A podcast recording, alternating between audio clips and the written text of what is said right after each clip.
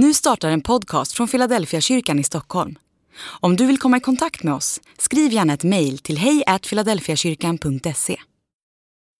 Dag 171 Missförstånd Jesus svarade, den som dricker av det här vattnet blir törstig igen, men den som dricker av det vatten jag ger honom blir aldrig mer törstig.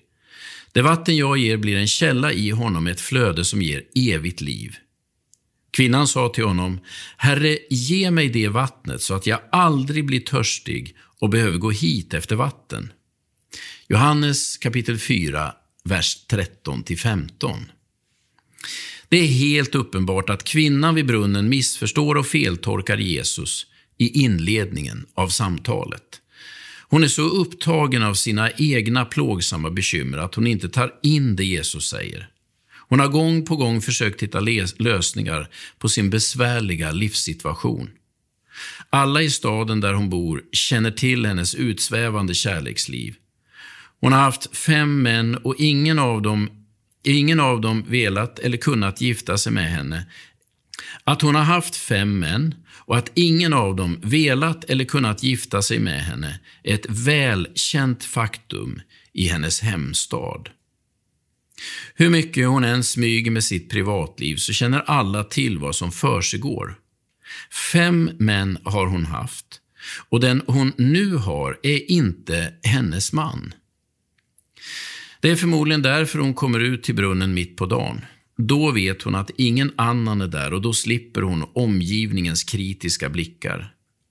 Det är förmodligen därför hon ber Jesus om det levande vattnet så att hon ska slippa att gå till brunnen igen.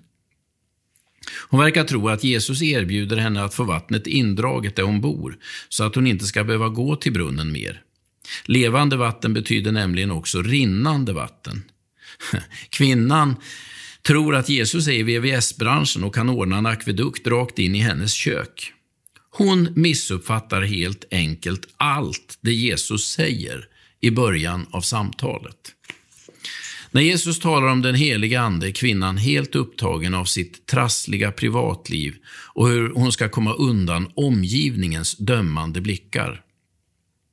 Trots kvinnans missförstånd och trots hennes oförmåga att förstå vad han menar, så fortsätter Jesus att prata med kvinnan. En enkel slutsats av detta samtal måste vara att våra missförstånd eller feltolkningar aldrig tystar Jesu röst i våra liv.